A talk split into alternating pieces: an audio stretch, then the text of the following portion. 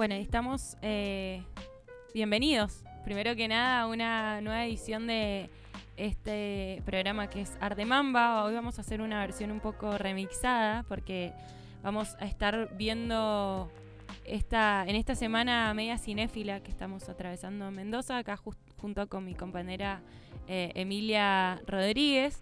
Em, vamos a estar hablando de una mamba histórica justamente relacionada con el cine. Podríamos decir que es la madre del cine, nada más que. La inventora.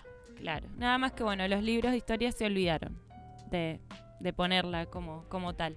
Eh, hoy en día, cuando eh, preguntamos por quién es eh, el padre del cine, se habla de Méliès o los hermanos Lumière, pero la realidad es que existió una mujer que fue también muy importante en la historia del cine, que como les decía no se conoce. Eh, en este caso estamos hablando de Alice Guy Blaché. Blaché es el apellido de, casada. Eh, una mujer que nace en, el año 1873 en Francia. Eh, transcurrió una infancia, digamos, dividida en varios países, entre Suiza, Chile, Francia, porque su padre era dueño de una editorial. Entonces fue estudiando en distintos internados alrededor del mundo. Al morir su padre, bueno, sí, obviamente tiene que, ganarse la vida eh, de otra manera, entonces comienza a estudiar como eh, taquígrafa y mecanógrafa, gracias a, lo cual, digamos, después puede entrar a trabajar a una compañía eh, que en ese momento, digamos, estaban dando los primeros pasos también con la fotografía. ¿Bien? Sí. Entonces, bueno, Alice comienza a trabajar en este estudio, en cuyo, digamos, en cuya compañía directiva, por así decirlo, se encontraba León Gamón, que fue eh, uno, digamos, de, las personas que va a estar bastante relacionada con Alice eh, a lo largo de, su vida. ¿bien? Después, bueno, al poco tiempo Alice, eh, perdón, León Gamón se, separa, se abre de esta compañía y se abre su propia compañía de, fotografía y, y ya se estaban empezando a dar los primeros pasos en, en cuanto al cine porque a, los pocos años, en el año 1895, es cuando los hermanos Lumière eh, inventan, por así decirlo, surge el invento del eh, cinematógrafo, que fue obviamente un invento eh, revolucionario para la época porque se pudo comenzar a ver la imagen fija a pasar a verla en, movimiento. Eso creo que fue la gran revolución y quería aportar un comentario que es qué importante fue la, invención de la fotografía como gran precedente para lo que va a ser después la imagen en movimiento, que, es el cine, em, y que invisibilizada ha estado a través de la historiografía eh, las mujeres cinéfilas. Sí. ¿Por qué no nombrar que una mujer fue la primer cinéfila, no? Exactamente, bueno, y de hecho ya les voy a contar un poco bien cómo fue, un poco como un pacto de de no censura, vamos a decir, pero sí que se trató de tapar un poco que, que, Alice, o que fue una mujer la que estuvo detrás de, un montón de, películas. Alice llegó a rodar casi mil películas. Digamos, para la época es un montón. Eh, y no se la conoce. entendamos también que las películas no eran las películas que conocemos ahora de, casi dos horas. Y aparte no son las superproducciones que, son hoy día, digamos pero digamos eh, no se la conoce, está totalmente invisibilizada. Eh, de hecho, bueno, los hermanos Lumière, eh, antes de, hacer la, la, proyección pública, la famosa proyección de la llegada del tren, que es el 22 de diciembre de, de 1895, invitan, hacen como una proyección más privada, por así decirlo, más VIP, donde invitan a Leo Gomont junto con su secretaria que era Alice Guy. Eh, ahí le muestran un poco lo que es el cinematógrafo, los hermanos Lumière muy entusiasmados con el potencial científico que tenía el, aparato. Em, León Gomón le vio por ahí una beta un poco más em, comercial, ¿no? Quiso explotar el, cinematógrafo eh, ya como, como algo, como el aparato, por así decirlo, como pasó con el kinetoscopio en Estados Unidos con Edison. Em, pero ahí sale la, digamos, lo visionario que tuvo Alice Guy, que fue descubrirle esa beta más artística que tenía el cine. Claro, algo muy, muy contrario a lo que hacían los hermanos Lumière. Cuando decís la, la, llegada del tren, que fue la primera gran proyección, se grababa justamente una llegada de un tren en, en pocos minutos y, y, la gente en esa primera proyección realmente pensaba que se le iba a venir el tren encima y claro, nosotros lo pensamos como qué tontos, ¿cómo van a pensar que el tren va a salir de la proyección de, de la imagen y lo va a atropellar. Y bueno, en realidad sí, porque lo único que se había visto era una foto. Exactamente. Antes que eso. Entonces ellos lo que hacían era justamente grabar cortes de realidad, eh, de la realidad cotidiana que vivían todo, todas las claro, poblaciones. No, era que había una puesta en escena, era, eran eh, partes o, fragmentos de la realidad que ellos simplemente buscaban eh, reflejar. Ahí, bueno, Alice Guy ve, toda esta, esta, esta beta narrativa que tiene el cinematógrafo, justamente porque ella había estudiado eh, teatro, entonces le, le, da un poco esa... Eh, le pide permiso incluso a, León Gomón, porque Gomón abre como una división de producción cinematográfica en su compañía, y eh, le, le, pide a, perdón, Guy le, pide a, a eh, si puede encargarse de dirigir las producciones cinematográficas que, se, que se rodaran, ¿no? Un poco cediéndole un capricho, como diciéndole, mira, hace todas las películas que quieran, siempre y cuando no descuides tu trabajo como secretario. Mientras te mantenga a raya con, con el secretariado, está todo bien. Entonces ahí es que, bueno, Alice Guy dice, vamos a poner manos a la obra y empieza a, a rodar eh, películas, digamos, muy ingeniosas aparte con el tema de las temáticas. Como les decía, abre la, la, beta narrativa, empieza a contar historias. Una, la primera película que Alice Guy eh, rueda es em, El Hada de los Reposos, ¿bien? Que es una historia muy bonita que eh, se, se, conocía ya el cuento en, Francia. según este cuento, los, los nenes, los niños, sí salen de los reposos y las niñas nacen de las rosas. Entonces, eh, bueno, con toda un, una producción, obviamente, considerando la época, eh, es que Alice Guy eh, firma El Hada de los Reposos. Em, después, entre 1902 y 1907, esto, El Hada de los Reposos, es de 1896. O sea, ustedes wow. háganse una idea de cuánto tiempo hace de esto. Entre 1902 y 1907 es como la época también de, mucho trabajo que va a tener Alice. Em, dirige más de 100 fonósferas. Las fonósferas son películas eh, que las, em, las graba con. Las graba, perdón. Las eh, filma, las em, rueda con eh, cronógrafo, que es la sincronización entre imagen y sonido. Era todo un, laburo lo que estaba haciendo Alice en aquel entonces. Em, después, bueno, también en 1905 viaja a España, rueda bastantes películas ahí en España también, entre ellas La Pasión o La Vida de Cristo, ¿bien? Que fue una de las primeras superproducciones de, la historia, ¿bien? Fue una de las primeras películas en llevar más de 30, eh, de durar más de 30 minutos. Eh, 25 em, decorados, 300 extras, filmación en exteriores. para la época era un montón. totalmente impensable eh, hacer una producción de, esas características, ¿no?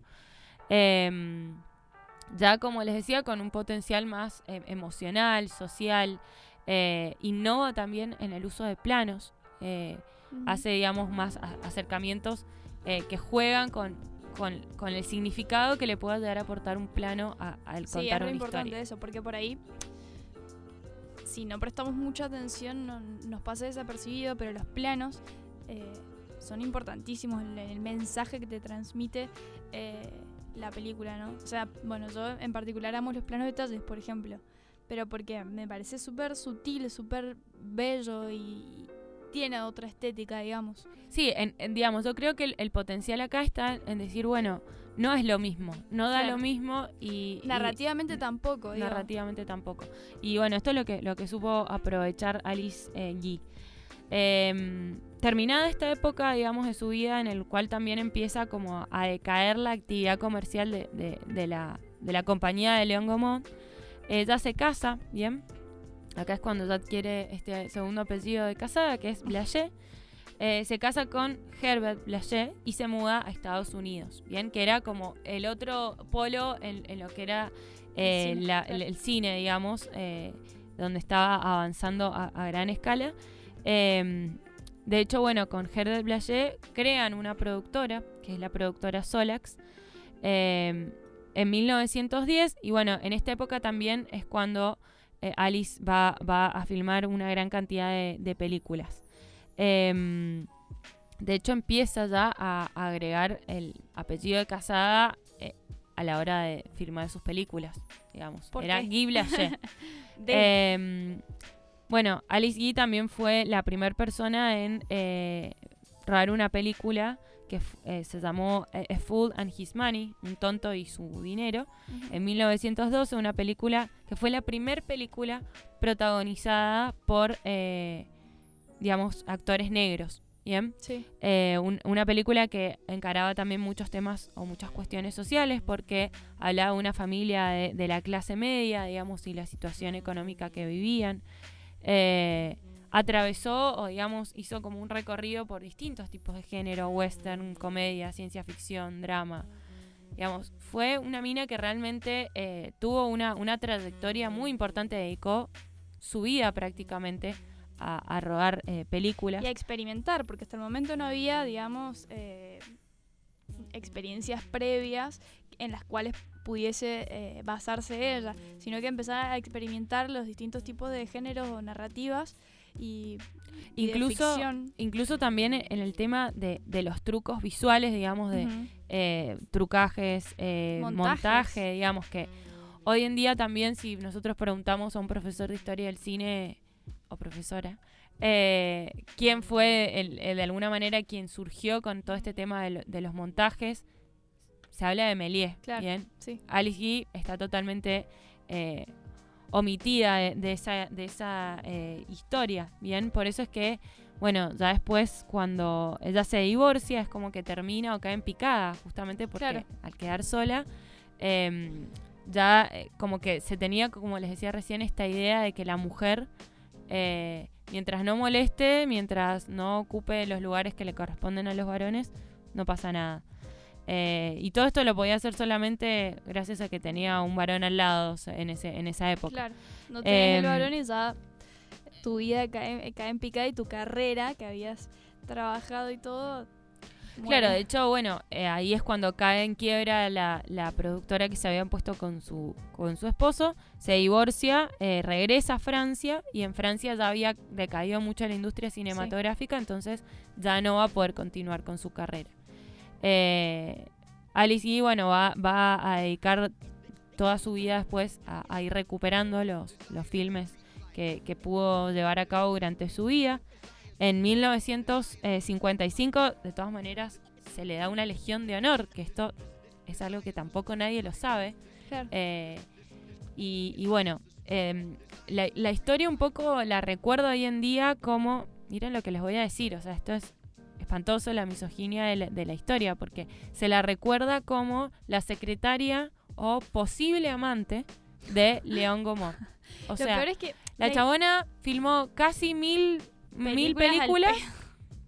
Pero esta es la, secretaria de León Gomón. Bueno, pasa con muchas Siempre es de, ¿viste? Pero la historia en sí no es machista ni misógina, sino que es la historiografía. ¿Y quién escribe la historiografía? Bueno, ahí tenemos un poco la respuesta. Son varones en su mayoría, porque las mujeres historiográficas o históricas tampoco han escrito. O lo que han escrito no, no ha sido leído, digamos. Entonces también hay que, hay que verlo así. Nosotros entendemos y, conocemos la historia porque algún hombre, eh, en su mayoría hombres blancos, la han escrito. Exactamente, es como que eh, más que lo que decís vos, la, historia en sí, la historia no es, la historia que es lo que pasó no es machista. Bueno, si nos ponemos igual a ver, la, sociedad es machista, así que podríamos decir que la historia es bastante machista. Pero más que, más que la historia, hablamos un poco de lo que es la, historiografía, la recopilación de los datos eh, históricos. Lo que les hablaba recién de, este, de este, esta idea de la conspiración de silencio, que fue algo que se hizo como de manera más intencional por parte de, León Gomón, que eh, en el año 1930 él publica la historia de su productora. Pero ¿qué hace León como muy pillo? Eh, decide empezar a contar su historia a partir del año 1907. De manera que todo lo que había hecho Alice Guy, que fue lo que lo, Lo, posicionó, cima, claro. claro, lo posicionó, le hizo ganar un montón de plata, básicamente, eh, quedó totalmente desestimado, digamos. Nadie Ni nunca siquiera lo- es lo- olvidado, es descartado. O sea, Descartado. que hay una intención detrás de decir, bueno, Y aparte digo, ¿cómo, cómo funciona esto de, de- de la historiografía de, de a- atribuirle carácter de, realidad a lo que a la historia que nos Claro. han nos han eh, transmitido eh, y cómo digamos llegamos a la conclusión ¿no? de que la, la historia es una construcción más allá la, la- la historiografía y lo que sabemos de la historia es una construcción Eh, por eso está bueno todo esto todo esto esta reivindicación por así decirlo de Alice Guy eh, ha sido digamos trabajo obviamente de muchas eh, eh, sociólogas y, y teóricas al, al- al respecto que se han encargado ¿no? de, de recopilar y, y volver a poner en, en el lugar donde debería estar esta mujer en, lo que es la Claro. historia del cine. Eh, eh, bueno, de hecho, Alejandra eh, Valcubero, que fue la, la mujer que ahora se ha encargado de escribir un libro un poco reescribiendo la, la biografía de Alice Guy, posicionándola, como les decían, en la historia, en la historia del, del cine. De hecho, bueno, ya murió a los 94 años, pero casi de tristeza podríamos Claro. decir, porque Por ser mujer, se, se encargó, claro, o sea, eso fue justamente la, razón por la cual no, no se conoce, por ser mujer. Eh, y pasó más de 30 años, los últimos 30 años de su vida, tratando de recopilar sus, sus filmes, eh, pero digamos, con toda esta impotencia, ¿no? De ver cómo una industria a la cual ella le dio, le dio su vida prácticamente, sí. la tenía totalmente borrada de... Y eso pasa con, bueno, como registros. dije, con muchísimas más. Y al momento en que nosotras nos ponemos a, a estudiar la historia, a ver la historia, eh, como dije, a través de historiografía, que es escrita por en su mayoría hombres, y decimos, bueno, pero eh, ¿dónde están las mujeres? ¿Qué lugar ocupan? ¿Qué hicieron por la historia? ¿Qué hicieron por nosotras y por nosotros y nosotras que estamos acá? Y hay que escarbar un poquito más para empezar a encontrarlas, pero sí las hay y están en todos los ámbitos. En este caso es el cine, pero están en todos lados. Bueno, y esto fue eh, la mamba histórica de hoy día. Los dejamos también con la invitación de que vayan al, al Bafisi porque esta, esta semana eh, se van a estar proyectando películas. En el Bafisi tenemos la suerte, por los tiempos que corren, hay muchas películas dirigidas por mujeres y que abordan temáticas de género. Eh, si van hoy van a poder escuchar a, a- Esther Díaz eh, protagonizando un documental eh, que habla un poco de todas las cuestiones de género que nos atraviesan eh, en el día de hoy. Así que bueno, ha sido un placer, esperamos que hayan disfrutado esta mamba histórica y hasta la próxima.